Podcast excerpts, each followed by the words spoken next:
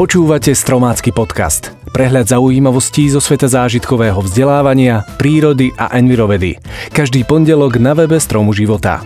Dnes si povieme o krúžkovaní vtákov, vysvetlíme si, ako je možné ovplyvňovať počasie a prečo je dôležité rozprávať na dieťa. Dnešné témy pre vás vybrali Paula Kolenová a Jozef Kahan. Ja som Marek Koleno. Schopnosť lietať je najnápadnejším životným prejavom vtákov. Pomocou tejto schopnosti môžu prekonávať vysoké horské pásma, rozsiahlé vodné plochy či púšte.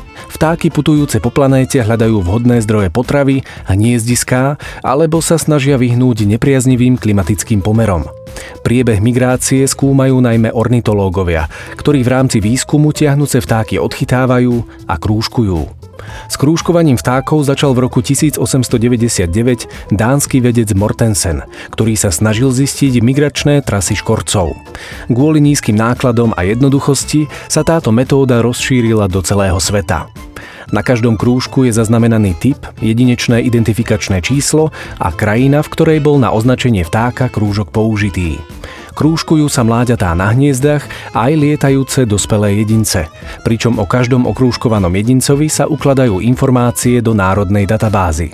Neskoršie kontroly označených jedincov doplňajú vedcom informácie o využívaní migračnej cesty, migračných zastávkach a hniezdnych lokalitách. To nám umožňuje lepšie pochopiť významnosť týchto území a vylepšovať územnú ochranu na národnej a medzinárodnej úrovni.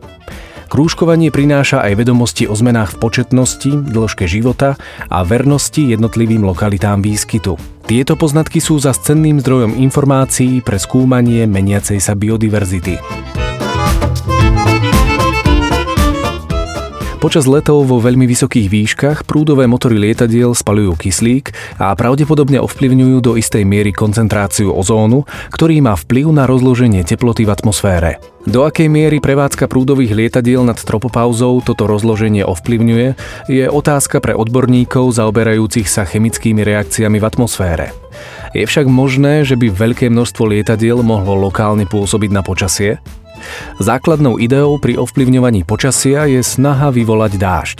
Chemickými látkami, ktoré sa v tomto prípade najčastejšie rozprašujú do oblakov, je okrem jodidu strieborného aj zamrznutý oxid uhličitý, tzv. suchý ľad. O ovplyvňovaní počasia sa písalo napríklad v súvislosti s veľkolepou vojenskou prehliadkou v Moskve na oslavu 70. rokov víťazstva nad fašizmom a tiež v súvislosti s viacerými olimpiádami v Moskve, Soči a Pekingu. Princípom tejto operácie je, že sa nad oblakmi dostatočne ďaleko od centra diania rozpráši z lietadiel látka urýchľujúca proces kondenzácie. Oblačnosť sa potom vyprší skôr a na požadované miesto dorazia len rozpadnuté oblaky. Pre objektivitu dodávame, že podľa niektorých správ sa o ovplyvňovanie počasia snaží už od 30. rokov 19. storočia aj armáda Spojených štátov amerických. Mozog dieťaťa si vytvára základy pre rozprávanie dlho pred tým, než dieťa začne hovoriť.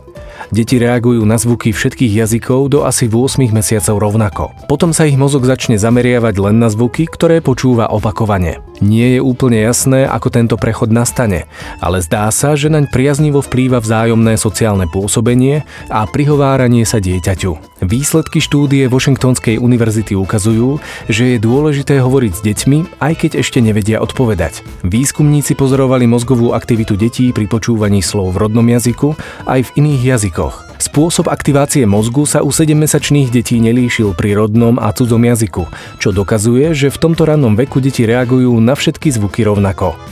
U starších dojčiat bola aktivácia mozgu iná. Mozog ročných detí sa viac aktivoval cudzou rečou v porovnaní s materinskou, čo vedci interpretujú ako dôkaz, že detský mozog stojí viac úsilia pochopiť, aké zvuky práve počuje.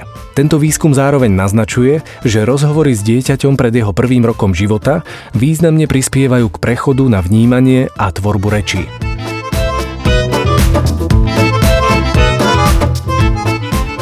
Tris princípy. Pomôžte vašim deťom pochopiť, ako veci fungujú a vytvorte si spolu s nimi vlastný vynález.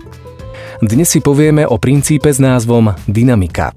Tento princíp sa využíva vtedy, ak bežné statické objekty ako dvere, stolová lampa alebo nôž zmeníme na ohybné, čím ich lepšie prispôsobíme našim požiadavkám. Z klasických dverí tak môžeme spraviť harmonikové dvere, rameno stolovej lampy môže byť nastaviteľné alebo ohybné a z obyčajného nožíka urobíme skladací vreckový nožík. Vedeli by ste vytvoriť vlastný vynález alebo vylepšiť existujúcu vec, pričom využijete predstavený TRIS princíp? Skúste brainstormovať s vašimi deťmi. Viac informácií o TRIZE nájdete aj na stránkach Stromu života. Tak, to bolo z dnešného podcastu všetko. Na budúce si povieme o vzťahu medzi vitamínom D a demenciou, ďalej medzi znečistením ovzdušia a zlým duševným zdravím a predstavíme si aj príklady živočíchov, pri ktorých rodičovskú opateru má na starosti samček.